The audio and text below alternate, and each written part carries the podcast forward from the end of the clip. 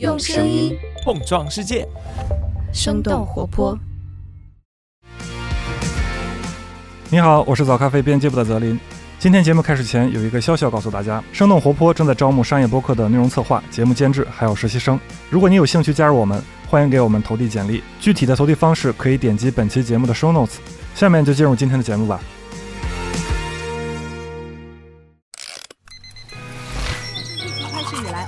不知道你最近在社交媒体。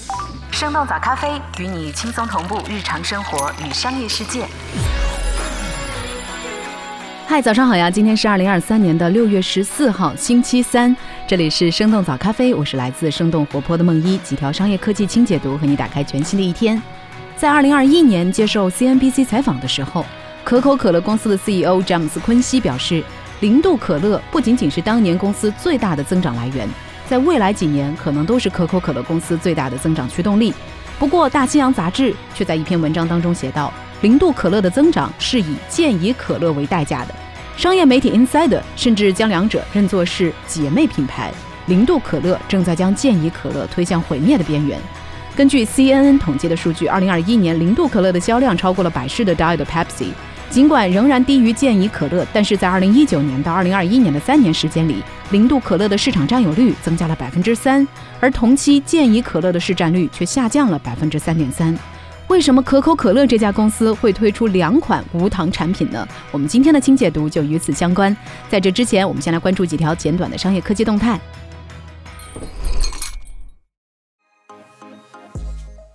菜鸟接手申通百分之二十五的股份，顺丰或将入股极兔。六月五号，申通快递的大股东德俄实业把所持有的申通股份全部转让给了菜鸟，总金额大约是三十九亿元。转让完成之后，菜鸟将持有申通百分之二十五的股份。这次转让是阿里巴巴一加六加 N 组织变革的后续。作为阿里的六大业务集团之一，菜鸟将独立上市，预计在未来十二到十八个月内完成上市计划。菜鸟目前的优势在于数字化供应链服务以及仓配一体化的落地服务，但是它依然需要聚合快递公司的资源。阿里就曾经先后入股了圆通、中通、申通和韵达。这一次选择把申通股权转让给菜鸟，还与申通近期良好的增长势头有关。在去年行业增长放缓的情况下，申通的增速大幅领先，实现了扭亏为盈。在这一次股权转让之后，申通将成为菜鸟直接投资的公司，这能够提高菜鸟上市前的估值。在国际快递市场上，顺丰和极兔也在试图达成合作。根据晚点类 Post 的报道，顺丰将可能以百分之一到二的比例入股投资极兔全球。在中国电商的出海浪潮中，极兔和顺丰的合作可以加速拓展全球业务。极兔可以为顺丰提供海外客户资源，以及东南亚、中东和南美的末端配送网络；而顺丰的飞机网络和航空干线则可以帮助极兔增加海外物流班线，补充运输能力。Reddit 对第三方程序收费，引发用户大规模抗议。六月十一号，由于不满 Reddit 向第三方程序收取不合理费用的行为，美国版贴吧 Reddit 的用户开始大规模的抗议。已经有超过六千个论坛从公开变成私密状态。许多论坛管理员表示，论坛在 Reddit 撤回相关条款之后才会再次开放。还有一些论坛选择永久关闭，并且做好了被平台移除的准备。比如讨论苹果产品的 iPhone 论坛，这些黑屏的论坛和社区有至少一千万名订阅者。CNN 把这次行动称之为社交媒体平台有史以来规模最大的抗议之一。在抗议开始不到十一个小时之后，Reddit 的网站持续崩溃，稳定性问题持续了三个小时左右。长期以来，Reddit 的用户可以自由地通过第三方应用程序浏览帖子、撰写评论、分享图片和视频。而在今年四月，Reddit 宣布修订开发者和 API 使用条款，第三方应用需要付费才能免受访问范围和速率的限制，只有一些为辅助功能目的而开发的应用除外。热门的第三方应用 Apollo 的开发者在自己的论坛中表示，新的定价将给他带来每年高达两千万美元的成本，超出了自己的承受范围，因此他不得不停止对应用程序的开发。随后，其他的一些主流第三方客户端也陆续宣布关停，最终引发了用户的抗议。微软仍在努力收购动视暴雪，美国政府出手阻拦。根据美联社的报道，六月十二号，美国联邦贸易委员会 （FTC） 向加州旧金山联邦法院提交一份单独的禁令请求，希望阻止微软六百九十亿美元收购动视暴雪的交易。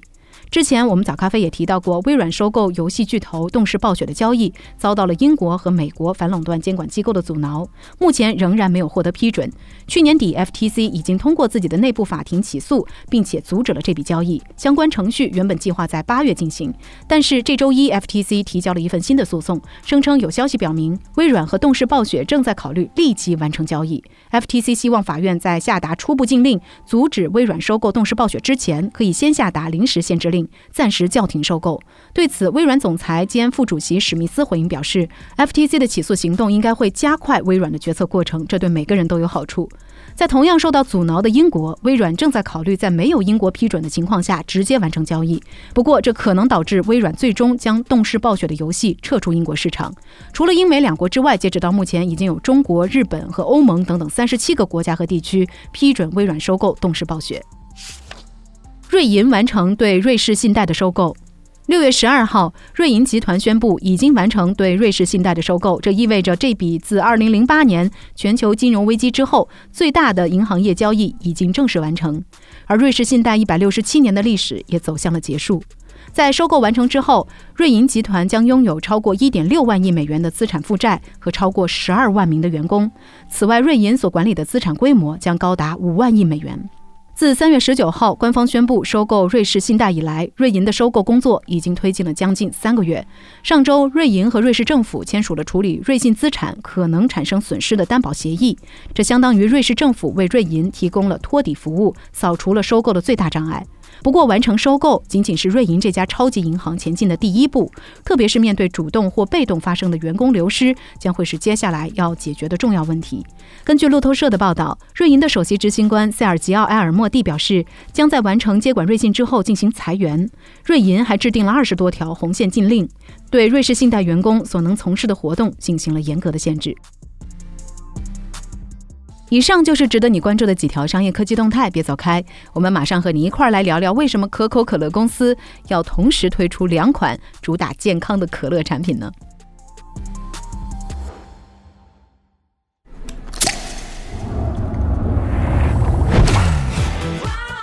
欢迎来到今天的轻解读。夏天已经到了，和炎热天气最搭配的，毫无疑问是开着冷气的空调、冰镇的西瓜和冒着泡泡的冰可乐了。按照2021年的财报，可乐这一个品类在可口可乐公司的营收占比当中接近一半。而2021年的全年，公司营收是386.6亿美元，也就是说，仅仅卖可乐一年的时间就可以卖出180亿美元，相当于1272亿人民币。这已经和百度的收入体量相当了。如此庞大的市场，一款产品其实是难以满足消费者多样的需求。最近两年，可口可乐的新口味也是越来越多了。去年，他们还推出了号称可以喝出太空味道的星河漫步，以及元宇宙主题的律动方块。和这些新口味相比，香草味、樱桃味、咖啡味，甚至是没有咖啡因的可乐、包含膳食纤维的可乐，都显得平平无奇了。在可口可乐的家族当中，销量最高的，除了经典款的可乐，就是诞生于1982年的健怡可乐和2005年被推出的零度可乐了。健怡和零度这两款产品都使用了人造的甜味剂，并不包含蔗糖。那为什么可口可乐公司要同时推出两款都主打健康的可乐产品来左右互搏呢？原因之一，原料和口味不同。对于可乐的口味，可能很多消费者并不会觉得它们之间有些什么样的差异。然而，对于一些可乐的死忠爱好者来说，他们不光能够分辨出不同品牌、不同产品的差异，甚至还能够尝出不同糖浆所带来的口感区别。可乐的配方一直是可口可乐最为重要的商业机密。自1925年以来，这个配方就一直被存放在亚特兰大市中心的太阳信托银行保管库里。直到2011年，可口可乐公司才将这个神秘的配方转移到了位于美国亚特兰大总部的可口可乐世界博物馆当中。而可口可乐公司最主要的业务，也是将饮料的浓缩液卖给全世界各地的装瓶商，灌装之后再通过各地的经销渠道来到消费者的手中。健怡可乐和零度可乐最大的差别是采用了不同的配方。可口可乐公司的第一款无糖饮料是一款名字叫做 Tab 的汽水，健怡可乐就用了 Tab 的配方。对一些风味进行了微调，而零度可乐的配方则是为了更加接近含糖的经典款可乐。那除了配方的不同，这两款产品使用的甜味剂及其配比也不完全一致。历史更短的零度可乐使用的是阿斯巴甜、安赛蜜和三氯蔗糖，而健怡可乐在一九八二年刚刚推出的时候，沿用了 TAP 汽水当中的第一代甜味剂糖精。几个月之后，当美国食品药品管理局批准了阿斯巴甜在碳酸饮料中来使用以后，健怡可乐用阿斯巴甜代替了大众担心的会有健康风险的糖精。后续健怡可乐还推出了使用安赛蜜和三氯蔗糖的产品，它们也是目前国内在售的版本。看起来健怡和零度都使用了相同的甜味剂，但是由于不同甜味剂在口腔当中停留的时间不同，饮料的制造商通常会按照不同的比例将它们搭配使用。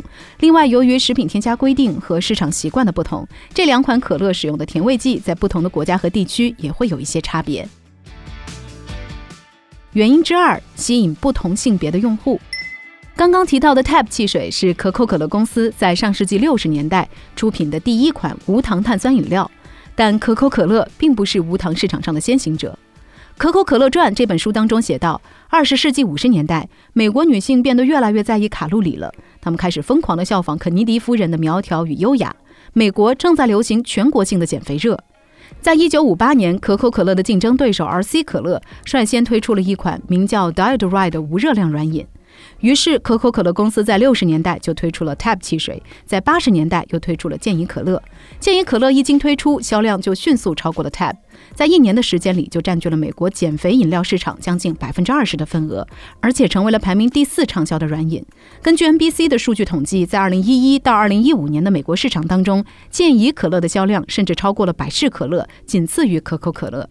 不过，还是有很多男性消费者也会把饮用健怡可乐当作是没有男子气概的表现。在西班牙分公司的建议之下，可口可乐公司在2005年推出了零度可乐 Coca-Cola Zero。BBC 在2005年的一篇报道里写道，可口可乐公司以往一直将女性作为低卡路里健怡可乐的销售对象，但是现在他们也开始打男性顾客的主意了。